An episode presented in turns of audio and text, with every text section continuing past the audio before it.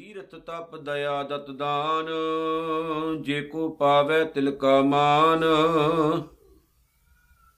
ਸੁਣਿਆ, ਮੰਨਿਆ, ਮਨ ਕੀਤਾ ਭਾਉ, ਅੰਤਰਗਤ ਤੀਰਥ ਮਲ ਨਾਉ। ਸਭ ਗੁਣ ਤੇਰੇ, ਮੈਂ ਨਾਹੀ ਕੋਏ ਵਿਨ ਗੁਣ ਕੀਤੇ ਭਗਤ ਨਾ ਹੋਏ। ਸਵਸਤ ਆਤ ਬਾਣੀ ਬ੍ਰਹਮਾਓ ਸਤ ਸੁਹਾਣ ਸਦਾ ਮਨ ਚਾਓ ਕਵਣ ਸੁਵੇਲਾ ਵਕਤ ਕਵਣ ਕਵਣ ਥਿਤ ਕਵਣ ਵਾਰ। ਕਵਣ ਸਿਰੁਤੀ ਮਹਾ ਕਵਣ, ਜਿਤ ਹੋਵਾ ਆਕਾਰ। ਵੇਲ ਨਾ ਪਈਆ ਪੰਡਤੀ, ਜੇ ਹੋਵੇ ਲੇਖ ਪੁਰਾਨ। ਵਕਤ ਨਾ ਪਾਇਓ ਕਾਦੀਆਂ ਜੇ ਲਿਖਣ ਲੇਖ ਕੁਰਾਨ। ਥਿਤ ਵਾਰ ਨਾ ਜੋਗੀ ਜਾਣੈ ਰੁਤਮਾ ਨਾ ਕੋਈ। ਜਾਂ ਕਰਤਾ ਸਿਰ ਠੀਕੋ ਸਾਜੇ, ਆਪੇ ਜਾਣੈ ਸੋਈ। ਥਿਤ ਵਾਰ ਨਾ ਜੋਗੀ ਜਾਣੈ, ਰੁਤ ਮਹਾਨ ਕੋਈ। ਜਾਂ ਕਰਤਾ ਸਿਰ ਠੀਕੋ ਸਾਜੇ, ਆਪੇ ਜਾਣੈ ਸੋਈ। ਜੁਗੋ ਜੁਗ ਅਟਲ ਧੰਨ ਸ੍ਰੀ ਗੁਰੂ ਗ੍ਰੰਥ ਸਾਹਿਬ ਸੱਚੇ ਪਾਤਸ਼ਾਹ ਜੀ ਦਾ। ਓਟ ਆਸਰਾ ਰੱਖ ਕੇ ਦਸ਼ਮੇਸ਼ ਪਾਤਸ਼ਾਹ ਸ੍ਰੀ ਗੁਰੂ ਗੋਬਿੰਦ ਸਿੰਘ ਸਾਹਿਬ ਸੱਚੇ ਪਾਤਸ਼ਾਹ ਵੱਲੋਂ ਖਾਲਸਾ ਪੰਥ ਨੂੰ ਮਹਾਨ ਅਸੀਸ ਬਖਸ਼ੀਸ਼ ਗੁਰੂ ਫਤਿਹ ਨਾਲ ਸਾਂਝ ਪਾਈਏ। ਪਿਆਰ ਨਾਲ ਆਖੋ ਜੀ, ਵਾਹਿਗੁਰੂ ਜੀ ਕਾ ਖਾਲਸਾ, ਵਾਹਿਗੁਰੂ ਜੀ ਕੀ ਫਤਿਹ। ਕਾਇਨਾਤ ਦੇ ਵਿਲੱਖਣ ਸਰੂਪ ਦੀ ਵਿਆਖਿਆ ਜਪਜੀ ਸਾਹਿਬ ਦੀਆਂ ਬਹੁਤ ਸਾਰੀਆਂ ਪੌੜੀਆਂ ਦੇ ਵਿੱਚ ਧੰਨ ਗੁਰੂ ਨਾਨਕ ਸਾਹਿਬ ਜੀ ਨੇ ਬਾਖੂਬੀ ਕੀਤੀ ਹੈ। ਅੱਜ ਸਾਡੇ ਕੋਲ ਜਪਜੀ ਸਾਹਿਬ ਦੀ 21 ਨੰਬਰ ਪੌੜੀ ਮੌਜੂਦ ਹੈ, ਜਿਹਦੇ ਵਿੱਚ ਧੰਨ ਗੁਰੂ ਨਾਨਕ ਸਾਹਿਬ ਸੱਚੇ ਪਾਤਸ਼ਾਹ ਜੀ ਨੇ, ਜਿੱਥੇ ਅਕਾਲ ਪੁਰਖ ਵਾਹਿਗੁਰੂ ਦੀ ਸ੍ਰਿਸ਼ਟੀ ਦੀ ਗੱਲ ਕੀਤੀ ਹੈ, ਉਹਦੀ ਮਹਾਨਤਾ ਦੀ ਗੱਲ ਕੀਤੀ ਹੈ, ਉੱਥੇ ਸਤਿਗੁਰੂ ਨੇ ਇਹ ਵੀ ਫਰਮਾਇਆ, ਦੱਸਿਆ ਕਿ ਸ੍ਰਿਸ਼ਟੀ ਪੈਦਾ ਕਿਵੇਂ ਹੋਈ ਹੈ ਤੇ ਕਿਸ ਤਰ੍ਹਾਂ ਪ੍ਰਮਾਤਮਾ ਨੇ ਪੈਦਾ ਕੀਤੀ ਹੈ। ਇਸ ਚੀਜ਼ ਨੂੰ ਕੋਈ ਸਮਝ ਨਹੀਂ ਸਕਦਾ ਔਰ ਇੱਕ ਗੁੱਜਾ ਰਾਜ ਹੈ। ਇਹਦੇ ਉੱਤੇ ਕਈ ਤਰ੍ਹਾਂ ਦੇ ਵਿਖਿਆਨ ਕੀਤੇ ਜਾ ਸਕਦੇ ਨੇ, ਕਈ ਤਰ੍ਹਾਂ ਦੀਆਂ ਕਿਤਾਬਾਂ ਲਿਖੀਆਂ ਜਾ ਸਕਦੀਆਂ ਨੇ ਔਰ ਇਹ ਹਰ ਬੰਦੇ ਦਾ ਆਪੋ ਆਪਣਾ ਨਜ਼ਰੀਆ ਹੁੰਦਾ ਹੈ। ਹਰ ਬੰਦੇ ਦੀ ਆਪੋ ਆਪਣੀ ਸੋਚ ਹੁੰਦੀ ਹੈ। ਗੁਰੂ ਨਾਨਕ ਸਾਹਿਬ ਸੱਚੇ ਪਾਤਸ਼ਾਹ ਨੇ ਕਿਹਾ, ਇੱਕ ਆਮ ਬੰਦੇ ਤੋਂ ਲੈ ਕੇ ਇੱਕ ਧਾਰਮਿਕ ਲੈਵਲ ਦੇ ਬੰਦੇ ਤੱਕ ਕੋਈ ਵੀ ਬੰਦਾ ਸਪਸ਼ਟ ਤੌਰ ਤੇ ਦੱਸ ਨਹੀਂ ਸਕਦਾ ਕੁਦਰਤ ਨੂੰ ਕਿਵੇਂ ਪੈਦਾ ਕੀਤਾ ਗਿਆ ਕਦੋਂ ਪੈਦਾ ਕੀਤਾ ਗਿਆ, ਉਦੋਂ ਕਿਹੜਾ ਮਹੀਨਾ ਸੀ, ਕਿਹੜੀ ਵਾਰ ਸੀ? ਉਦੋਂ ਕਿਹੜਾ ਮਹੀਨਾ ਸੀ, ਕਿਹੜਾ ਦਿਨ ਸੀ, ਕਿਹੜੀ ਰੁੱਤ ਸੀ? ਔਰ ਇਹ ਗੱਲ ਕੇਵਲ ਤੇ ਕੇਵਲ ਪ੍ਰਮਾਤਮਾ ਜਾਣਦਾ ਹੈ। ਅੱਜ ਭਾਵੇਂ ਸਾਇੰਸ ਨੇ ਬਹੁਤ ਜ਼ਿਆਦਾ ਤਰੱਕੀ ਕੀਤੀ ਹੈ ਔਰ ਸਾਇੰਸ ਦੀਆਂ ਬਣਾਈਆਂ ਹੋਈਆਂ ਚੀਜ਼ਾਂ ਆਪਾਂ ਵਰਤਦੇ ਹਾਂ, ਇਸ ਕਰਕੇ ਸਾਇੰਸ ਨੂੰ ਮਾੜਾ ਨਹੀਂ ਕੀਤਾ ਕਿਹਾ ਜਾ ਸਕਦਾ। ਇਸ ਕਰਕੇ ਸਾਇੰਸ ਨੂੰ ਬੁਰਾ ਨਹੀਂ ਕਿਹਾ ਜਾ ਸਕਦਾ, ਕਿਉਂਕਿ ਸਾਇੰਸ ਦੇ ਨਾਲ ਟੈਕਨੋਲੋਜੀ ਦੇ ਨਾਲ ਅੱਜ ਜ਼ਮਾਨਾ ਅਗਾਹ ਤਾਂ ਅਗਾਹ ਵੱਧਦਾ ਜਾ ਰਿਹਾ ਹੈ। ਪਰ ਉਹਦੇ ਨਾਲ ਨਾਲ ਇੱਕ ਚੀਜ਼ ਲੋਕਾਂ ਦੇ ਦਿਮਾਗ ਵਿੱਚੋਂ ਖਤਮ ਹੁੰਦੀ ਜਾ ਰਹੀ ਹੈ। ਸ਼ੱਕ ਵਧਦਾ ਜਾ ਰਿਹਾ ਹੈ ਪ੍ਰਮਾਤਮਾ ਦੇ ਪ੍ਰਤੀ। ਤਰਕ ਵਧਦਾ ਜਾ ਰਿਹਾ ਹੈ ਪ੍ਰਮਾਤਮਾ ਦੇ ਪ੍ਰਤੀ। ਧਾਰਮਿਕ ਲੈਵਲ ਦੇ ਉੱਤੇ ਵੀ ਖੜੇ ਰਹਿਣ ਵਾਲੇ ਲੋਕ ਅੱਜ ਬਹੁਤ ਜ਼ਿਆਦਾ ਗੁੰਝਲਾਂ ਦੇ ਵਿੱਚ ਲੋਕਾਂ ਨੂੰ ਪਾਉਂਦੇ ਜਾ ਰਹੇ ਨੇ। ਜਿਵੇਂ ਕਿ ਮੈਂ ਹਰ ਵੀਡੀਓ ਦੇ ਵਿੱਚ ਇਹ ਦੱਸਣ ਦੀ ਕੋਸ਼ਿਸ਼ ਕਰਦਾ ਕਿ ਸੰਸਾਰ ਨੂੰ ਲੁੱਟਣ ਵਾਲਾ ਕੋਈ ਬੰਦਾ ਚਾਹੀਦਾ ਹੈ। ਲੋਕ ਆਪਣੇ ਆਪ ਨੂੰ ਲਟਾਉਣ ਲਈ ਤਿਆਰ ਬੈਠੇ ਨੇ। ਕਿਉਂਕਿ ਲੋਕ ਸਿਆਣੇ ਨਹੀਂ ਅਜੇ ਤੱਕ ਹੋਏ। ਦੁਨੀਆ ਨੂੰ ਮੂਰਖ ਬਣਾਉਣ ਵਾਲਾ ਕੋਈ ਬੰਦਾ ਚਾਹੀਦਾ ਹੈ, ਲੋਕ ਮੂਰਖ ਬਣਨ ਨੂੰ ਤਿਆਰ ਨੇ। ਇਸੇ ਤਰ੍ਹਾਂ ਹੀ ਪ੍ਰਮਾਤਮਾ ਦੀ ਇਸ ਕਾਇਨਾਤ ਵਿੱਚ ਬਹੁਤ ਜ਼ਿਆਦਾ ਚਤੁਰ ਚਲਾਕ ਸਿਆਣੇ ਬੰਦੇ ਵੀ ਪੈਦਾ ਹੋਏ ਨੇ। ਜਿਨ੍ਹਾਂ ਨੇ ਵਿਲੱਖਣ ਤਰੀਕੇ ਨਾਲ, ਆਪਣੇ ਤਰੀਕੇ ਨਾਲ ਪਰਮਾਤਮਾ ਦੇ ਵਿਸ਼ਿਆਂ ਨੂੰ ਉਲਝਾ ਕੇ ਰੱਖਿਆ ਤੇ ਦੁਨੀਆ ਨੂੰ ਲੁੱਟਣ ਦੀ ਕੋਸ਼ਿਸ਼ ਕੀਤੀ ਗਈ। ਗੁਰੂ ਨਾਨਕ ਸਾਹਿਬ ਸੱਚੇ ਪਾਤਸ਼ਾਹ ਨੇ ਇੱਥੇ ਪਹਿਲੀ ਗੱਲ ਕੀਤੀ, ਤੀਰਥ, ਤਪ, ਦਇਆ, ਦਤ, ਦਾਨ। ਗੁਰੂ ਨਾਨਕ ਸਾਹਿਬ ਕਹਿੰਦੇ, ਧਾਰਮਿਕ ਲੈਵਲ ਦੇ ਕੁਝ ਵਹਿਮ ਪਾਏ ਗਏ ਲੋਕਾਂ ਦੇ ਉੱਤੇ। ਕੋਈ ਬੰਦਾ ਸੋਚੇ ਵੀ ਤੀਰਥਾਂ ਦੀ ਯਾਤਰਾ ਕਰਨ ਦੇ ਨਾਲ ਵੀ ਮੇਰਾ ਕੋਈ ਜੀਵਨ ਸੁਧਰ ਜਾਣਾ ਹੈ ਤੇ ਗੁਰੂ ਨਾਨਕ ਸਾਹਿਬ ਕਹਿੰਦੇ ਨਹੀਂ। ਤਪ ਤਪ ਦਾ ਮਤਲਬ ਹੈ ਸਰੀਰ ਨੂੰ ਕਸ਼ਟ ਦੇਣੇ ਰੱਬ ਦੇ ਨਾਮ ਉੱਤੇ। ਕਈ ਵਾਰ ਰੱਬ ਦੇ ਨਾਮ ਉੱਤੇ ਬੰਦਾ ਤਨ ਨੂੰ ਕਸ਼ਟ ਦਿੰਦਾ ਵੀ ਤਨ ਨੂੰ ਕਸ਼ਟ ਦੇ ਕੇ ਕੀ ਮਿਲੇਗਾ ਸਰੀਰ ਨੂੰ ਕਸ਼ਟ ਦੇ ਕੇ ਕੀ ਮਿਲੇਗਾ? ਕਸੂਰ ਤਾਂ ਅੱਖਾਂ ਦਾ ਥੋੜੀ ਹੈ, ਅੱਖਾਂ ਤੇ ਝਰੋਖੇ ਹੈ, ਕਸੂਰ ਤਾਂ ਉਹਦਾ ਜਿਹੜਾ ਅੱਖਾਂ ਨੂੰ ਦੇਖਣ ਦੀ ਬਿਰਤੀ ਪੈਦਾ ਕਰ ਰਿਹਾ ਕਸੂਰ ਜ਼ੁਬਾਨ ਦਾ ਥੋੜੀ ਹੈ, ਕਸੂਰ ਉਸ ਦਾ ਜੋ ਜ਼ੁਬਾਨ ਦੇ ਕੋਲੋਂ ਬੁਲਾ ਰਿਹਾ ਇਹ ਸਾਡੇ ਉੱਤੇ ਡਿਪੈਂਡ ਕਰਦਾ ਹੈ, ਅਸੀਂ ਕਿਹਦਾ ਜੀਵਨ ਬਤੀਤ ਕਰਨਾ ਹੈ। ਗੁਰੂ ਨਾਨਕ ਸਾਹਿਬ ਸੱਚੇ ਪਾਤਸ਼ਾਹ ਨੇ ਵੇਖੋ ਵੇਖੋ ਹੁਣ ਇੱਕ ਗੱਲ ਸਪਸ਼ਟ ਹੈ ਕਿ ਅੱਜ ਰੌਲਾ ਪੈ ਰਿਹਾ ਹੈ ਸਿੱਖ ਤੇ ਹਿੰਦੂ ਮਤ ਦੀ ਗੱਲ ਦਾ। ਬਹੁਤ ਸਾਰੇ ਲੋਕ ਸਾਨੂੰ ਰਾਮਚੰਦਰ ਦੇ ਨਾਲ ਜੋੜ ਰਹੇ ਨੇ, ਉਹਨਾਂ ਦੀ ਵੰਸ਼ ਨਾਲ ਜੋੜ ਰਹੇ ਨੇ ਕਿ ਸਿੱਖ ਵੀ ਉਹਨਾਂ ਦੀ ਵੰਸ਼ ਹੈ, ਸਿੱਖ ਵੀ ਉਹਦੇ ਤੋਂ ਪੈਦਾ ਹੋਏ ਨੇ। ਕਸੂਰ ਅਸਲ ਦੇ ਵਿੱਚ ਉਹਨਾਂ ਦਾ ਵੀ ਕੋਈ ਨਹੀਂ ਹੈ, ਸਾਡੇ ਆਪਣੀ ਬਹੁਤ ਸਾਰੇ ਲਿਖਾਰੀਆਂ ਨੇ ਐਸੇ ਚੱਕਰ ਵਿੱਚ ਸਾਨੂੰ ਪਾਇਆ ਜਿਹਦੇ ਵਿੱਚੋਂ ਸਾਨੂੰ ਨਿਕਲਣਾ ਹੀ ਔਖਾ ਹੋ ਗਿਆ।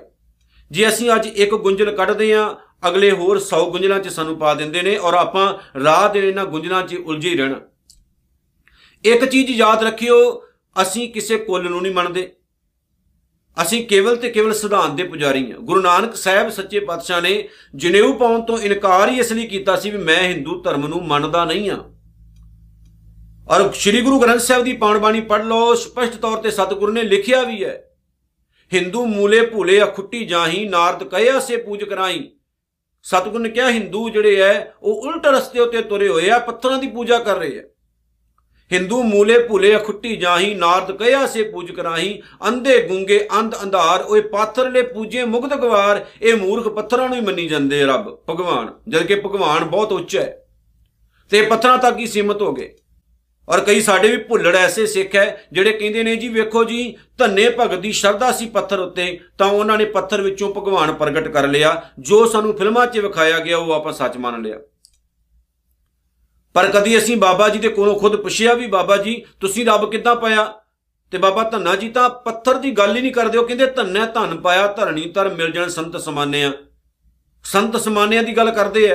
ਉਹ ਕਹਿੰਦੇ, ਸਾਧ ਸੰਗਤ ਵਿੱਚ ਬੈਠ ਕੇ ਮੈਂ ਰੱਬ ਦੀ ਗੱਲ ਸੁਣੀ, ਰੱਬ ਨੂੰ ਪੱਲੇ ਬੰਨਿਆ, ਰੱਬ ਦੇ ਦਰਸ਼ਨ ਹੋਏ ਮੈਨੂੰ। ਤੇ ਗੁਰੂ ਅਰਜਨ ਸਾਹਿਬ ਜੀ ਖੁਦ ਕਹਿੰਦੇ ਨੇ, ਇਹ ਮਤ ਸੁਣ ਕੇ ਜਾਟੜੋ ਉਠ ਭਗਤੀ ਲਾਗਾ, ਮਿਲੇ ਪ੍ਰਤੱਖ ਗੁਸਈਆਂ, ਧੰਨਾ ਵਡ ਭਾਗਾ। ਹੁਣ ਪੱਥਰ ਦੀ ਤਾਂ ਗੱਲ ਹੀ ਨਹੀਂ। ਪਰ ਸਾਨੂੰ ਚੱਕਰਾਂ 'ਚ ਪਾ ਦਿੱਤਾ, ਸਾਡੀ ਪ੍ਰੋਬਲਮ ਇੰਨੀ ਵੱਧ ਗਈ ਕਿ ਅਸੀਂ ਗੁਰੂ ਨਾਨਕ ਸਾਹਿਬ ਦੀਆਂ ਤਸਵੀਰਾਂ ਤੋਂ ਅਗਾਹ ਲੰਘ ਕੇ ਅਸੀਂ ਮੂਰਤੀਆਂ ਵੀ ਬਣਾ ਲਈਆਂ ਗੁਰੂ ਨਾਨਕ ਸਾਹਿਬ ਦੀਆਂ। ਅੱਜ ਤੁਸੀਂ ਈਬੇ ਤੇ ਜਾ ਕੇ ਸਰਚ ਮਾਰੋ, ਤੁਸੀਂ ਗੂਗਲ ਤੇ ਸਰਚ ਮਾਰਦੇ ਹੋ ਐਮਾਜ਼ਨ ਤੇ ਸਰਚ ਮਾਰਦੇ ਹੋ, ਪਤਾ ਲੱਗਦਾ ਕਿ ਕਿੰਨੇ ਕਿੰਨੇ 100 ਡਾਲਰਾਂ ਦੀਆਂ ਗੁਰੂ ਨਾਨਕ ਸਾਹਿਬ ਦੀਆਂ ਤਿਆਰ ਕੀਤੀਆਂ ਹੋਈਆਂ ਮੂਰਤਾਂ ਨੇ ਤੇ ਗੁਰੂ ਨਾਨਕ ਸਾਹਿਬ ਵੀ ਕਹਿੰਦੇ ਹੋਣੇ, ਭੁੱਲੜੋ ਮੂਰਖੋ ਸਿੱਖੋ ਮੈਂ ਤੁਹਾਨੂੰ ਸ਼ਬਦ ਨਾਲ ਜੋੜ ਕੇ ਗਿਆ ਸੀ, ਤੁਸੀਂ ਦੁਬਾਰਾ ਚੱਕ ਕੇ ਮੈਨੂੰ ਪੱਥਰ ਦੀ ਮੂਰਤੀ ਬਣਾ ਦਿੱਤਾ। ਗੁਰੂ ਨਾਨਕ ਸਾਹਿਬ ਪੱਥਰ ਦੀ ਮੂਰਤ ਨਹੀਂ ਹੈ, ਗੁਰੂ ਨਾਨਕ ਸਾਹਿਬ ਸਿਧਾਂਤ ਹੈ, ਅਸੀਂ ਦੁਬਾਰਾ ਫਿਰ ਉੱਤੇ ਜੁੜ ਗਏ। ਔਰ ਮੈਂ ਤਾਂ ਇਨੀ ਕੋ ਗੱਲ ਕੀਤੀ ਹੈ, ਸਿੱਖ ਇੱਕ ਵੱਖਰੀ ਕੌਮ ਹੈ, ਹਿੰਦੂ ਵੱਖਰੀ ਕੌਮ ਹੈ, ਇਸਲਾਮ ਵੱਖਰੀ ਕੌਮ ਹੈ, ਈਸਾਈ ਵੱਖਰੀ ਕੌਮ ਹੈ, ਯਹੂਦੀਆਂ ਚੋਂ ਨਿਕਲੇ ਨੇ ਈਸਾਈ। ਲੇਕਿਨ ਕਦੀ ਕਿਸੇ ਨੇ ਕਿਹਾ ਵੀ ਤੁਸੀਂ ਯਹੂਦੀ ਧਰਮ ਨੂੰ ਫੋਲੋ ਕਰੋ। ਕਦੀ ਕਿਸੇ ਨੇ ਕਿਹਾ? ਉਹਨਾਂ ਦਾ ਆਪਣਾ ਇੱਕ ਰਿਲੀਜਨ ਹੈ, ਆਪਣਾ ਧਰਮ ਹੈ। ਸਿੱਖ ਧਰਮ ਨਹੀਂ ਮੰਨਦਾ ਅਵਤਾਰਵਾਦ ਨੂੰ। ਜਿਹੜੇ ਭੁੱਲੜ ਸਿੱਖ ਮੰਨਦੇ ਨੇ, ਮੰਨੀ ਜਾਣ, ਉਹ ਸਿੱਖ ਨਹੀਂ ਹੋ ਸਕਦੇ। ਅਸੀਂ ਨਾ ਤਾਂ ਕਿਸੇ ਦੇਵੀ ਦੇਵਤੇ ਦੀ ਪੂਜਾ ਕਰਦੇ ਆ ਨਾ ਅਸੀਂ ਉਹਨਾਂ ਵਹਿਮਾਂ ਵਿੱਚ ਪੈਨੇ ਆ ਅਸੀਂ ਕੇਵਲ ਤੇ ਕੇਵਲ ਪੁਜਾਰੀਆਂ ਸ੍ਰੀ ਗੁਰੂ ਗ੍ਰੰਥ ਸਾਹਿਬ ਮਹਾਰਾਜ ਸੱਚੇ ਪਾਤਸ਼ਾਹ ਜੀ ਦੀ ਪਾਵਨ ਬਾਣੀ ਦੇ। ਗੁਰੂ ਨਾਨਕ ਸਾਹਿਬ ਸੱਚੇ ਪਾਤਸ਼ਾਹ ਕਹਿੰਦੇ, ਤੀਰਥ, ਤਪ, ਦਇਆ, ਦਤ, ਦਾਨ। ਤੀਰਥਾਂ ਦੇ ਉੱਤੇ ਇਸ਼ਨਾਨ ਕਰਨਾ ਜਾਂ ਤੀਰਥਾਂ ਦੀ ਯਾਤਰਾ ਕਰਨੀ ਬ੍ਰਾਹਮਣ ਦੇ ਬਣਾਏ ਹੋਏ ਕਰਮ ਕਾਂਡਾਂ ਦੇ ਮੁਤਾਬਕ ਤਪ ਸਾਧਨੇ ਸਰੀਰ ਨੂੰ ਕਸ਼ਟ ਦੇਣੇ। ਦਇਆ ਦਇਆ ਦਾ ਮਤਲਬ ਹੈ ਜੀਵਾਂ ਦੇ ਉੱਤੇ ਕਰਮ ਕਾਂਡਾਂ ਵਾਲੀ ਦਇਆ ਕਰਨੀ। ਜਿਵੇਂ ਉਹ ਜੈਨ ਧਰਮ ਕਰਦਾ ਹੈ। ਦਤ ਦਾਨ ਤੇ ਹੱਥੀਂ ਦਾਨ ਕਰਨਾ। ਦਾਨ ਦਾਨ ਇੱਕ ਐਸਾ ਸ਼ਬਦ ਹੈ ਜਿਹਨੂੰ ਬਹੁਤ ਗਲਤ ਤਰੀਕੇ ਨਾਲ ਵਰਤਿਆ ਗਿਆ। ਦਾਨ ਦੇਣ ਵਾਲਾ ਇਹ ਸਮਝਦਾ ਹੈ ਕਿ ਮੈਂ ਦੇ ਰਿਹਾ ਹਾਂ। ਹਉਮੈ ਪੈਦਾ ਹੁੰਦੀ ਹੈ। ਦਾਨ ਲੈਣ ਵਾਲਾ ਇਹ ਸਮਝਦਾ ਹੈ ਕਿ ਮੈਂ ਇਹਦੇ ਤੋਂ ਲੈ ਰਿਹਾ ਉਹਦੇ ਅੰਦਰ ਹੀਨ ਭਾਵਨਾ ਪੈਦਾ ਹੁੰਦੀ ਹੈ। ਤੇ ਸਤਿਗੁਰੂ ਨੇ ਦਾਨ ਪ੍ਰਥਾ ਹੀ ਬੰਦ ਕਰਕੇ ਦਸਵੰਦ ਦੀ ਪ੍ਰਥਾ ਸ਼ੁਰੂ ਕੀਤੀ ਸੀ। ਦਸਵੰਦ ਦੀ ਪ੍ਰਥਾ। ਦਸਵੰਦ ਜਦੋਂ ਸਿੱਖ ਕਿਰਤ ਕਰਦਾ ਹੈ 100 ਰੁਪਇਆ ਕਮਾਉਂਦਾ ਹੈ, ਉਹਦੇ ਚੋਂ 10 ਰੁਪਏ ਅਲੱਗ ਕੱਢਦਾ ਹੈ। ਉਹਦਾ ਮਤਲਬ ਹੈ, ਇਹਦੇ ਉੱਤੇ ਮੇਰਾ ਹੱਕ ਨਹੀਂ, ਇਹ ਦਸਵੰਦ ਹੈ, ਇਹ ਗੁਰੂ ਦਾ ਹੈ। ਉਹ ਜਦੋਂ ਕਿਸੇ ਦੀ ਹੈਲਪ ਕਰਦਾ ਤੇ ਉਹ ਕਹਿ ਰਿਹਾ ਹੁੰਦਾ ਆਪਣੇ ਕੋਲੋਂ ਨਹੀਂ ਕਰ ਰਿਹਾ, ਇਹ ਮੈਂ ਗੁਰੂ ਵੱਲੋਂ ਕਰ ਰਿਹਾ ਇਸ ਕਰਕੇ ਦੇਣ ਵਾਲੇ ਅੰਦਰ ਨਾ ਹੋਮੇ ਆਉਂਦੀ ਹੈ, ਲੈਣ ਵਾਲੇ ਅੰਦਰ ਨਾ ਹੀਨ ਭਾਵਨਾ ਪੈਦਾ ਹੁੰਦੀ ਇਹਨੂੰ ਪਤਾ ਹੈ, ਇਹ ਗੁਰੂ ਕਰਿਆ ਤੇ ਲੈਣ ਵਾਲਾ ਕਹਿੰਦਾ ਮੇਰਾ ਸਤਿਗੁਰੂ ਮੈਨੂੰ ਇਹਦੇ ਰਾਹੀਂ ਦੇ ਰਿਹਾ ਹੈ। ਤੇ ਸਤਿਗੁਰੂ ਕਹਿੰਦੇ ਨੇ, ਜੇ ਕੋ ਪਾਵੈ ਤਿਲਕਾ ਮਾਣ। ਇਹਨਾਂ ਕਰਮ ਕਾਂਡਾਂ ਉੱਤੇ ਤੁਰ ਕੇ ਜੇਕਰ ਕੋਈ ਇਨਸਾਨ ਪੂਰੀ ਜ਼ਿੰਦਗੀ ਵੀ ਖਤਮ ਕਰ ਦੇ ਤਾਂ ਉਹਨੂੰ ਕਿੰਨਾ ਕੁ ਮਾਣ, ਆਦਰ ਮਿਲਦਾ ਹੈ। ਤਿਲ ਕਾ ਤਿਲ ਮਾਤਰ ਭਾਵ ਥੋੜਾ ਜਿੰਨਾ ਭਾਵ ਕਿ ਦੁਨੀਆ ਦੇ ਲੋਕ ਉਹਦੀ ਰਿਸਪੈਕਟ ਕਰਦੇ ਨੇ, ਮਾਣ ਕਰਦੇ ਨੇ ਤਿਲ ਮਾਤਰ। ਲੇਕਿਨ ਰੱਬ ਦੇ ਘਰ ਦੇ ਵਿੱਚ ਇਹਨਾਂ ਚੀਜ਼ਾਂ ਨੂੰ ਬਿਲਕੁਲ ਵੀ ਥਾਂ ਨਹੀਂ ਹੈ ਕਿਉਂਕਿ ਇਹ ਕਰਮਕਾਂਡ ਨੇ, ਫੋਕਟ ਨੇ। ਔਰ ਇਹਨਾਂ ਉੱਤੇ ਅਸੀਂ ਤੁਰਨਾ ਕਿ ਨਹੀਂ ਤੁਰਨਾ, ਇਹ ਸਾਡੇ ਉੱਤੇ ਡਿਪੈਂਡ ਕਰਦਾ ਹੈ। ਸੁਣਿਆ, ਮੰਨਿਆ, ਮਨ ਕੀਤਾ ਭਾਉ, ਜਿਸ ਬੰਦੇ ਨੇ ਪ੍ਰਮਾਤਮਾ ਦੇ ਨਾਮ 'ਚ ਸੁਰਤ ਜੋੜੀ, ਜਿਨੇ ਪ੍ਰਮਾਤਮਾ ਦੇ ਨਾਮ ਨੂੰ ਮੰਨ ਲਿਆ ਜਿਨੇ ਪ੍ਰਮਾਤਮਾ ਦਾ ਪ੍ਰੇਮ ਆਪਣੇ ਜੀਵਨ ਦੇ ਵਿੱਚ ਪੈਦਾ ਕੀਤਾ, ਰੱਬ ਨਾਲ ਪਿਆਰ ਪਾਲਿਆ ਸੁਣਿਆ, ਮੰਨਿਆ, ਮਨ ਕੀਤਾ, ਭਾਉ, ਅੰਤਰਗਤ ਤੀਰਥ ਮਲ ਨਾਓ ਸਹੀ ਮਾਇਨੇ ਦੇ ਵਿੱਚ ਉਸ ਬੰਦੇ ਨੇ ਹੀ ਤੀਰਥਾਂ ਦਾ ਇਸ਼ਨਾਨ ਕੀਤਾ, ਭਾਵ ਉਹਨੇ ਅੰਤਰਗਤ, ਅੰਤਰਲਾ, ਅੰਦਰਲਾ ਜਿਹੜਾ ਤੀਰਥ ਹੈ, ਭਾਵ ਆਪਣਾ ਜਿਹੜਾ ਜੀਵਨ ਹੈ, ਉਹਨੂੰ ਸਾਫ਼ ਕਰ ਲਿਆ। ਆਪਣੇ ਜੀਵਨ ਦੀਆਂ ਬੁਰਾਈਆਂ ਦੂਰ ਕਰ ਲਈਆਂ, ਆਪਣੇ ਜੀਵਨ ਵਿੱਚੋਂ ਗੰਦਗੀ ਦੂਰ ਕਰ ਲਈ, ਆਪਣੇ ਜੀਵਨ ਵਿੱਚੋਂ ਵਿਕਾਰਾਂ ਰੂਪ ਮੈਲ ਦੂਰ ਕਰ ਲਈ, ਸਮਝ ਲਓ ਉਹਨੇ ਸਭ ਤੋਂ ਵੱਡਾ ਤੀਰਥ ਦਾ ਇਸ਼ਨਾਨ ਕਰ ਲਿਆ ਜਿਨੇ ਆਪਣਾ ਜੀਵਨ ਜਿਹੜਾ ਉਹ ਚੇਂਜ ਕਰ ਲਿਆ। ਸੁਣਿਆ, ਮੰਨਿਆ, ਮਨ ਕੀਤਾ, ਭਾਉ, ਅੰਤਰਗਤ ਤੀਰਥ ਮਲ ਨਾਓ ਸਭ ਗੁਣ ਤੇਰੇ ਮੈਂ ਨਾਹੀ ਕੋਏ, ਵਿਨ ਗੁਣ ਕੀਤੇ ਭਗਤ ਨਾ ਹੋਏ। हे ਪ੍ਰਮਾਤਮਾ, ਤੇਰੇ ਹੀ ਸਾਰੇ ਗੁਣ ਨੇ, ਜਿਹੜੇ ਤੂੰ ਮੇਰੇ ਅੰਦਰ ਪੈਦਾ ਕਰਦਾ ਹੈ। ਤੇ ਜੇ ਤੂੰ ਮੇਰੇ ਅੰਦਰ ਸੱਚੇ ਗੁਣ ਨਾ ਪੈਦਾ ਕਰੇ ਮਹਾਰਾਜ, ਤਾਂ ਮੈਂ ਤੇਰਾ ਭਗਤ ਨਹੀਂ ਹੋ ਸਕਦਾ, ਭਾਵ ਮੈਂ ਤੇਰੀ ਬੰਦਗੀ ਨਹੀਂ ਕਰ ਸਕਦਾ। ਮੈਂ ਤੇਰੇ ਨਾਲ ਤਾਦੀ ਜੁੜ ਸਕਦਾ ਜੇ ਤੂੰ ਮੇਰੇ ਤੇ ਕਿਰਪਾ ਕਰੇ, ਤਾਂ ਮੇਰੇ ਅੰਦਰ ਚੰਗੇ ਗੁਣ ਪੈਦਾ ਕਰ ਦਵੇਂ, ਤਾਂ ਕਿ ਮੈਂ ਤੇਰੇ ਨਾਲ ਹਮੇਸ਼ਾ ਜੁੜਿਆ ਰਵਾਂ। ਅਗਲੀ ਗੱਲ, ਸਤਿਗੁਰ ਕਹਿੰਦੇ ਨੇ, ਇਹਦਾ ਮਤਲਬ ਹੁਣ ਇਹ ਨਹੀਂ ਆ ਕਿ ਜੇਕਰ ਕੋਈ ਇਨਸਾਨ ਰੱਬੀ ਗੁਣਾ ਦੇ ਨਾਲ ਭਰ ਗਿਆ ਹੈ, ਰੱਬ ਦੀ ਵਡਿਆਈ ਕਰਨ ਲੱਗ ਪਿਆ ਹੈ, ਦੁਨੀਆ ਦੇ ਲੋਕ ਨੂੰ ਭਗਤ ਕਹਿਣ ਲੱਗ ਪਏ ਨੇ ਤੇ ਉਹ ਦੁਬਾਰਾ ਫਿਰ ਹੰਕਾਰ ਵਸ ਹੋ ਕੇ ਤੇ ਰੱਬ ਦਾ ਹੀ ਅੰਤ ਪਾਉਣ ਨੂੰ ਤੁਰ ਪਵੇ। ਸਤਿਗੁਰ ਕਹਿੰਦੇ, ਐਸਾ ਮੈਂ ਵੇਖ ਰਿਹਾ ਨਾ। ਆਓ ਪਿਆਰ ਨਾਲ ਆਖੀਏ ਸਵਸਤ ਆਤ ਬਾਣੀ ਬਰਮਾਓ। हे ਅਕਾਲ ਪੁਰਖ ਵਾਹਿਗੁਰੂ ਜੀ, ਮੈਂ ਕੇਵਲ ਤੇਰੀ ਆਰਾਧਨਾ ਕਰਦਾ ਹੁਣ ਇੱਥੇ ਨੋਟ ਕਰ ਲਿਓ, ਸਿੱਖ ਹਿੰਦੂ ਮਤ ਨੂੰ ਨਹੀਂ ਮੰਨਦਾ। ਉਹਦੀ ਉਹਨੂੰ ਫੋਲੋ ਨਹੀਂ ਕਰਦਾ, ਉਹਨਾਂ ਦੇ ਦੇਵੀ ਦੇਵਤਿਆਂ ਨੂੰ ਫੋਲੋ ਨਹੀਂ ਕਰਦਾ। ਸਵਸਤ ਦਾ ਮਤਲਬ ਹੈ ਜੈਕਾਰ। हे ਪ੍ਰਮਾਤਮਾ, ਤੇਰੀ ਸਦਾ ਜੈਕਾਰ, ਤੇਰੀ ਸਦਾ ਜੈਕਾਰ, ਜੈ ਜੈ ਹੋਵੇ ਤੇਰੀ। हे ਪ੍ਰਭੂ ਪਰਮਾਤਮਾ, ਤੂੰ ਹੀ ਮਾਇਆ ਹੈ। ਆਥ ਦਾ ਮਤਲਬ ਹੁੰਦਾ ਹੈ ਮਾਇਆ। ਤੂੰ ਹੀ ਬਾਣੀ ਹੈ। ਬਾਣੀ ਦਾ ਮਤਲਬ ਹੁੰਦਾ ਹੈ ਸ਼ਬਦ। ਤੂੰ ਹੀ ਬ੍ਰਹਮਾ ਹੈ। ਮੈਂ ਕਿਸੇ ਬ੍ਰਹਮਾ ਨੂੰ, ਕਿਸੇ ਵੱਖਰੀ ਸ਼ਬਦ ਨੂੰ ਜਾਂ ਵੱਖਰੀ ਮਾਇਆ ਨੂੰ ਨਹੀਂ ਮੰਨਦਾ। हे ਪ੍ਰਮਾਤਮਾ, ਮੈਂ ਤੇਰੀ ਤਾਂ ਜੈ ਜੈਕਾਰ ਕਰ ਰਿਹਾ ਕਿ ਕਿਉਂ ਤੂੰ ਹੀ ਸਾਰਾ ਕੁਝ ਹੈ। ਕਿਸੇ ਬ੍ਰਹਮਾ ਨੇ ਜਾਂ ਕਿਸੇ ਵੱਖਰੇ ਸ਼ਬਦ ਨੇ ਜਾਂ ਕਿਸੇ ਵੱਖਰੀ ਮਾਇਆ ਨੇ ਇਸ ਸੰਸਾਰ ਨੂੰ ਪੈਦਾ ਨਹੀਂ ਕੀਤਾ। ਦੁਨੀਆ ਨੂੰ ਪੈਦਾ ਕਰਨ ਵਾਲਾ ਤੂੰ ਹੈ। ਅਸੀਂ ਨਹੀਂ ਕਿਸੇ ਬ੍ਰਹਮਾ ਨੂੰ ਮੰਨਦੇ ਵੀ ਬ੍ਰਹਮਾ ਨੇ ਸ੍ਰਿਸ਼ਟੀ ਨੂੰ ਰਚਿਆ ਹੈ। ਰਚਣ ਵਾਲਾ ਕੇਵਲ ਤੂੰ ਹੈ। ਤੂੰ ਹੀ ਪੈਦਾ ਕੀਤਾ ਹੈ ਤੇ ਤੂੰ ਹੋਰ ਪਤਾ ਨਹੀਂ ਕਿੰਨੇ ਬ੍ਰਹਮਾ ਜੀ ਪੈਦਾ ਕਰ ਸਕਦਾ ਹੈ। ਇਹ ਤੇਰੇ ਵੱਸ ਦੇ ਵਿੱਚ ਹੈ, ਤੇਰੇ ਹੱਥ ਵਿੱਚ ਹੈ। ਅੱਗੇ ਸਤਿਗੁਰੂ ਜੀ ਕਹਿੰਦੇ ਨੇ, ਸਤ ਸੁਹਾਣ ਸਦਾ ਮਨ ਚਾਓ। हे ਪ੍ਰਮਾਤਮਾ, ਤੂੰ ਸਦਾ ਰਹਿਣ ਵਾਲਾ ਹੈ। ਤੂੰ ਬਹੁਤ ਖੂਬਸੂਰਤ ਹੈ ਤੇ ਤੇਰੇ ਅੰਦਰ ਹਮੇਸ਼ਾ ਖੁਸ਼ੀ ਟਿੱਕੀ ਰਹਿੰਦੀ ਹੈ। ਤੂੰ ਖੁਸ਼ ਰਹਿਣਾ ਹਮੇਸ਼ਾ। ਸਾਡਾ ਕੀ ਸੁਭਾ ਹੈ? ਅਸੀਂ ਹਮੇਸ਼ਾ ਹੀ ਸੜਦੇ ਰਹਿੰਨੇ ਹਮੇਸ਼ਾ ਹੀ ਕਲਪਦੇ ਰਹਿੰਨੇ ਜਿਹੜਾ ਇਨਸਾਨ ਰਾਤ ਦਿਨ ਕਲਪਦਾ ਰਹੇ, ਉਸ ਬੰਦੇ ਦੇ ਚਿਹਰੇ ਤੇ ਖੜਾਓ ਨਹੀਂ ਆ ਸਕਦਾ। ਖੁਸ਼ੀ ਅੰਦਰੋਂ ਪ੍ਰਗਟ ਹੁੰਦੀ ਹੈ। ਜੇ ਸਾਡੇ ਅੰਦਰ ਖੁਸ਼ੀ ਹੈ, ਸਾਡੇ ਚਿਹਰੇ ਤੇ ਖੁਸ਼ੀ ਹੋਵੇਗੀ। ਜੇ ਸਾਡੇ ਅੰਦਰ ਖੁਸ਼ਹਾਲੀ ਨਹੀਂ, ਤੇ ਸਾਡੇ ਚਿਹਰੇ ਤੇ ਖੁਸ਼ੀ ਨਹੀਂ ਹੋ ਸਕਦੀ। ਪਰਮਾਤਮਾ ਦੇ ਅੰਦਰ ਬਾਹਰ ਖੁਸ਼ੀ ਹੈ, ਉਹ ਕੁਦਰਤ ਵਿੱਚ ਹਰ ਜਗ੍ਹਾ ਤੇ ਰਮੇ ਹੈ। ਹਮੇਸ਼ਾ ਖੁਸ਼ ਰਹਿੰਦਾ ਹੈ। ਤੇ ਪ੍ਰਮਾਤਮਾ ਤੂੰ ਸੋਹਣਾ ਵੀ ਬਹੁਤ ਹੈ। ਜਦੋਂ ਮੈਂ ਇੱਕ ਸੋਹਣੇ ਜਿਹੇ ਫੁੱਲ ਨੂੰ ਵੇਖਣਾ ਹੈ ਤੇ ਮੈਂ ਕਹਿੰਦਾ ਜਿਸ ਨੇ ਪੈਦਾ ਕੀਤਾ ਉਹ ਕਿੰਨਾ ਸੋਹਣਾ ਹੋਵੇਗਾ।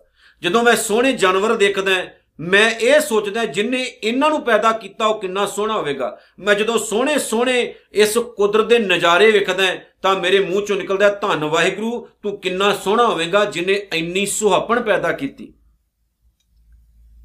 ਜਦੋਂ ਆਪਾਂ ਕਿਸੇ ਦਾ ਰੂਪ ਵੇਖ ਕੇ ਮੋਹ ਧੁੰਨੇ ਨਾ ਉਦੋਂ ਇਹ ਸੋਚਿਓ ਵੀ ਉਹ ਕਿੰਨਾ ਆਪ ਸੋਹਣਾ ਹੋਵੇਗਾ। ਜਿਸ ਨੇ ਇੰਨੀ ਸੋਹਣੀ ਮੂਰਤ ਤਿਆਰ ਕੀਤੀ, ਇੱਕ ਫਕੀਰ ਨੇ ਇੱਕ ਔਰਤ ਨੂੰ ਕਿਹਾ ਸੀ ਨਾ, ਜਦੋਂ ਉਸ ਔਰਤ ਨੇ ਆਪਣੇ ਪਤੀ ਨੂੰ ਬੁਲਾ ਕੇ ਉਸ ਨੂੰ ਕੁੱਟਿਆ ਵੀ ਇਹ ਬੰਦਾ ਮੇਰੇ ਵੱਲ ਵੇਖੀ ਜਾਂਦਾ ਉਹਨੇ ਕਿਹਾ, ਨਹੀਂ, ਮੈਂ ਤੇਰੇ ਵੱਲ ਨਹੀਂ ਵੇਖਦਾ। ਮੈਂ ਤਾਂ ਇਹ ਸੋਚਦਾ ਹਾਂ ਵੀ ਤੂੰ ਇੰਨੀ ਸੋਹਣੀ ਆ ਕਿ ਤੇਰੇ ਤੋਂ ਅੱਖ ਨਹੀਂ ਪੱਟ ਹੁੰਦੀ ਬੰਦੇ ਦੀ। ਵੀ ਪੂਰਾ ਸਮਾਜ ਤੈਨੂੰ ਵੇਖ ਰਿਹਾ ਹੈ। ਜਿਨੇ ਤੈਨੂੰ ਪੈਦਾ ਕੀਤਾ, ਉਹ ਕਿੰਨਾ ਸੋਹਣਾ ਹੋਵੇਗਾ, ਮੈਂ ਤਾਂ ਇਹ ਸੋਚ ਰਿਹਾ ਹਾਂ। ਜਿਨੇ ਤੈਨੂੰ ਬਣਾਇਆ, ਉਹ ਕਿੰਨਾ ਸੋਹਣਾ ਹੋਵੇਗਾ। ਯਾਦ ਰੱਖਿਓ, ਪ੍ਰਮਾਤਮਾ ਕਿੰਨਾ ਪਿਆਰਾ ਹੈ ਜਿਨੇ ਇੰਨੀ ਪਿਆਰੀ ਘਾੜਤ ਘੜੀ। ਤੇ ਜਦੋਂ ਉਹ ਘਾੜਤ ਘੜਦਾ, ਕਿਸ ਨੂੰ ਪੁੱਛ ਕੇ ਨਹੀਂ ਕਰਦਾ ਘੜਦਾ। ਸਤਿਗੁਰੂ ਗੁਰੂ ਗ੍ਰੰਥ ਸਾਹਿਬ ਦੀ ਪਾਣ ਬਾਣੀ ਵਿੱਚ ਕਹਿੰਦੇ ਨੇ, ਜਦੋਂ ਪ੍ਰਮਾਤਮਾ ਨੇ ਇਸ ਕਾਇਨਾਤ ਨੂੰ ਪੈਦਾ ਕੀਤਾ ਨਾ, ਤਦੋਂ ਪੁੱਛਣਾ ਸੇਵਕ ਬੀਆ, ਕਿਸੇ ਸੇਵਕ ਨੂੰ ਪੁੱਛ ਕੇ ਨਹੀਂ ਪੈਦਾ ਕੀਤਾ। ਵੀ ਤੂੰ ਦੱਸ ਮੈਂ ਦੁਨੀਆ ਨੂੰ ਕਿੱਦਾਂ ਬਣਾਵਾਂ? ਉਹਨੇ ਬਣਾ ਦਿੱਤਾ ਬਸ। ਜਿੱਦਾਂ ਉਹਦੀ ਮਰਜ਼ੀ। ਇਸ ਕਰਕੇ ਸਤਿਗੁਰ ਕਹਿੰਦੇ, ਕਵਣ ਸੋ ਵੇਲਾ ਵਕਤ ਕਵਣ ਕਵਣ ਥਿਤ ਵਾਰ। ਕਵਣ ਸੋ ਵੇਲਾ, ਕਿਹੜਾ ਵੇਲਾ ਸੀ ਉਹ? ਕਿਹੜਾ ਵਕਤ ਸੀ ਉਹ? ਥਿਤ ਕਵਣ, ਕਿਹੜੀ ਸੀ ਉਹ ਤਰੀਕ? ਕਿਹੜਾ ਸੀ ਉਹ ਦਿਨ? ਜਦੋਂ ਪ੍ਰਮਾਤਮਾ ਨੇ ਕਾਇਨਾਤ ਪੈਦਾ ਕੀਤੀ। ਕਵਣ ਸਿਰ ਉੱਤੀ ਮਾਂ ਕਵਣ ਜਿਤ ਹੋਵਾ ਆਕਾਰ। ਕਿਹੜੀ ਉਹ ਰੁੱਤ ਸੀ, ਕਿਹੜਾ ਉਹ ਮਹੀਨਾ ਸੀ, ਜਦੋਂ ਪ੍ਰਮਾਤਮਾ ਨੇ ਇਸ ਕਾਇਨਾਤ ਨੂੰ ਜਨਮ ਦਿੱਤਾ, ਪੈਦਾ ਕੀਤਾ। ਸਤਿਗੁਰ ਕਹਿੰਦੇ, ਕੋਈ ਨਹੀਂ ਜਾਣਦਾ, ਫਿਰ ਗਣਾਏ ਵੀ ਨਾਮ।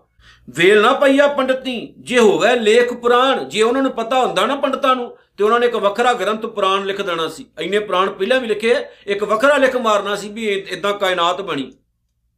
ਹਾਂ, ਫੋਕੀਆਂ ਗੱਲਾਂ ਲੱਖ ਮਾਰਨ, ਸਤਿਗੁਰ ਕਹਿੰਦੇ ਕਿਸੇ ਨੂੰ ਨਹੀਂ ਪਤਾ। ਵਕਤ ਨਾ ਪਾਇਓ ਕਾਦੀਆਂ, ਇਸ ਗੱਲ ਦਾ ਪਤਾ ਕਾਜ਼ੀਆਂ ਨੂੰ ਵੀ ਨਹੀਂ ਲੱਗਾ।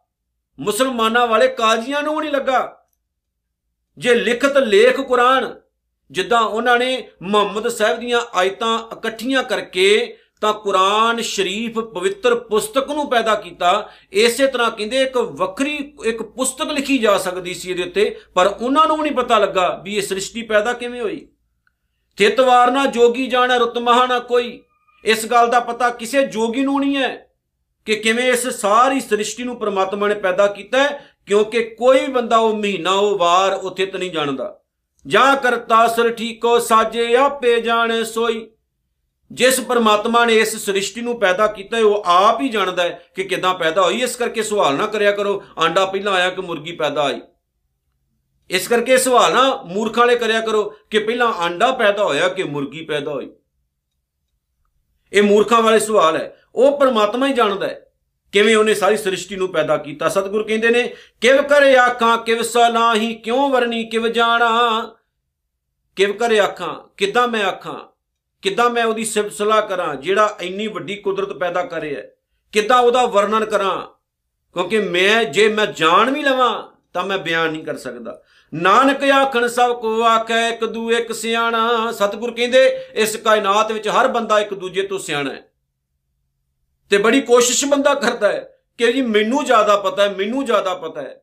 ਪਰ ਸਤਿਗੁਰ ਕਹਿੰਦੇ, ਮਾਲਕ ਹੀ ਜਾਣਦਾ ਹੈ। ਇਹਦੇ ਬਾਰੇ ਕੋਈ ਹੋਰ ਬੰਦਾ ਦੱਸ ਨਹੀਂ ਸਕਦਾ। ਵੱਡਾ ਸਾਹਿਬ ਵੱਡੀ ਨਾਈ ਉਹ ਪ੍ਰਮਾਤਮਾ ਸਭ ਤੋਂ ਵੱਡਾ ਹੈ। ਉੱਚੀ ਹੈ ਉਸ ਪ੍ਰਮਾਤਮਾ ਦੀ ਵਡਿਆਈ। ਕੀਤਾ ਜਾਂ ਕਾ ਹੋਵੇ, ਉਹਦਾ ਹੀ ਕੀਤਾ ਹੋਇਆ ਸੰਸਾਰ ਚੱਲ ਰਿਹਾ ਹੈ। ਨਾਨਕ ਜੇ ਕੋ ਆਪੋ ਜਾਣੈ, ਅੱਗੇ ਗਿਆ ਨਾ ਸੋ ਹੈ ਪਰ ਜੇਕਰ ਕੋਈ ਬੰਦਾ ਹੰਕਾਰ ਵਸ ਹੋ ਕੇ ਆਖੇ ਜੀ, ਮੈਨੂੰ ਜ਼ਿਆਦਾ ਪਤਾ, ਮੈਂ ਬੜੀ ਨੌਲੇਜ ਵਾਲਾ ਬੰਦਾ ਐਸਾ ਬੰਦਾ ਗੁਰੂ ਨਾਨਕ ਸਾਹਿਬ ਕਹਿੰਦੇ, ਹਉਮੈ ਹੰਕਾਰ ਦਾ ਮਾਰਿਆ ਹੋਇਆ, ਪਰਮਾਤਮਾ ਦੇ ਘਰੋਂ ਆਦਰ ਮਾਣ ਨਹੀਂ ਲੈਂਦਾ। ਆਦਰ ਮਾਣ ਰਿਸਪੈਕਟ ਵਡਿਆਈ ਉਹਨੂੰ ਹੀ ਮਿਲਦੀ ਹੈ, ਜਿਹੜੇ ਬੰਦੇ ਅੰਦਰ ਨਿਰਮਾਨਤਾ ਹੈ, ਜਿਹਦਾ ਬੰਦੇ ਦਾ ਜੀਵਨ ਜਿਹੜਾ ਉਹ ਸਾਫ਼ ਸੁਧਰਾ ਹੈ। ਸੋ ਆਓ ਗੁਰਮੁਖੋ, ਉਸ ਗੁਰੂ ਨਾਨਕ ਸਾਹਿਬ ਦਾ ਧੰਨਵਾਦ ਕਰੀਏ ਰਲ ਮਿਲ ਕੇ, ਜਿਨ੍ਹਾਂ ਨੇ ਅੱਜ ਬੜੀ ਵੱਡੀ ਗੱਲ ਖੋਲ ਕੇ ਸਮਝਾਈ ਕਿ ਸ੍ਰਿਸ਼ਟੀ ਦਾ ਕਰਤਾ ਕੇਵਲ ਪਰਮਾਤਮਾ ਹੈ। ਸ੍ਰਿਸ਼ਟੀ ਦਾ ਕਰਤਾ ਬ੍ਰਹਮਾ ਨਹੀਂ ਹੈ, ਵਿਸ਼ਨੂੰ ਨਹੀਂ ਹੈ, ਮਹੇਸ਼ ਨਹੀਂ ਹੈ, ਕੋਈ ਦੇਵਤਾ ਨਹੀਂ ਹੈ। ਸ੍ਰਿਸ਼ਟੀ ਨੂੰ ਕੇਵਲ ਤੇ ਕੇਵਲ ਪ੍ਰਮਾਤਮਾ ਨੇ ਪੈਦਾ ਕੀਤਾ ਹੈ। ਉਹ ਵਾਹਿਗੁਰੂ ਹੀ ਪੈਦਾ ਕਰਨ ਵਾਲਾ ਹੈ। ਉਹਨੇ ਹੀ ਪੈਦਾ ਕੀਤੀ ਹੈ ਸ੍ਰਿਸ਼ਟੀ। ਸੋ ਇਸ ਕਰਕੇ ਅਸੀਂ ਸਾਰੇ ਉਹਦੇ ਧੀਆਂ ਪੁੱਤਰ ਹਾਂ। ਇੱਥੇ ਮੈਂ ਇਹ ਵੀ ਗੱਲ ਕਹਿ ਦਵਾਂ ਕਿ ਉਹੀ ਪ੍ਰਮਾਤਮਾ ਹੈ, ਸਭ ਕੁਝ ਕਰਨ ਕਰਨ ਕਰਨ ਕਰਾਉਣ ਵਾਲਾ ਹੈ। ਉਹੀ ਪ੍ਰਮਾਤਮਾ ਸਭ ਕੁਝ ਕਰਨ ਕਰਾਉਣ ਵਾਲਾ ਹੈ। ਉਹਦੇ ਤੋਂ ਵੱਡਾ ਇਸ ਕਾਇਨਾਤ ਵਿੱਚ ਕੋਈ ਨਹੀਂ। ਉਹਦੇ ਸਾਹਮਣੇ ਸੀਸ ਨਵਾਈਏ ਆਖੀਏ, ਤੁਹਾਡਾ ਧੰਨਵਾਦ, ਜਿਨ੍ਹਾਂ ਨੇ ਗੁਰੂ ਨਾਨਕ ਸਾਹਿਬ ਨੂੰ ਇਸ ਸੰਸਾਰ ਵਿੱਚ ਭੇਜਿਆ, ਜਿਨ੍ਹਾਂ ਨੇ ਮਿੱਠੜੀ ਪਾਉਣ ਬਾਣੀ ਸਾਨੂੰ ਦਿੱਤੀ। ਜਿਹਦੇ ਮੁਤਾਬਕ ਅਸੀਂ ਆਪਣਾ ਜੀਵਨ ਢਾਲਣ ਦਾ ਯਤਨ ਕਰਨਾ ਹੈ। ਇਤਨੀਆਂ ਬੇਨਤੀਆਂ ਸਵੀਕਾਰ ਕਰਿਓ। ਭੁੱਲ ਚੁੱਕ ਦੀ ਖਿਮਾ। ਵਾਹਿਗੁਰੂ ਜੀ ਕਾ ਖਾਲਸਾ। ਵਾਹਿਗੁਰੂ ਜੀ ਕੀ ਫਤਿਹ।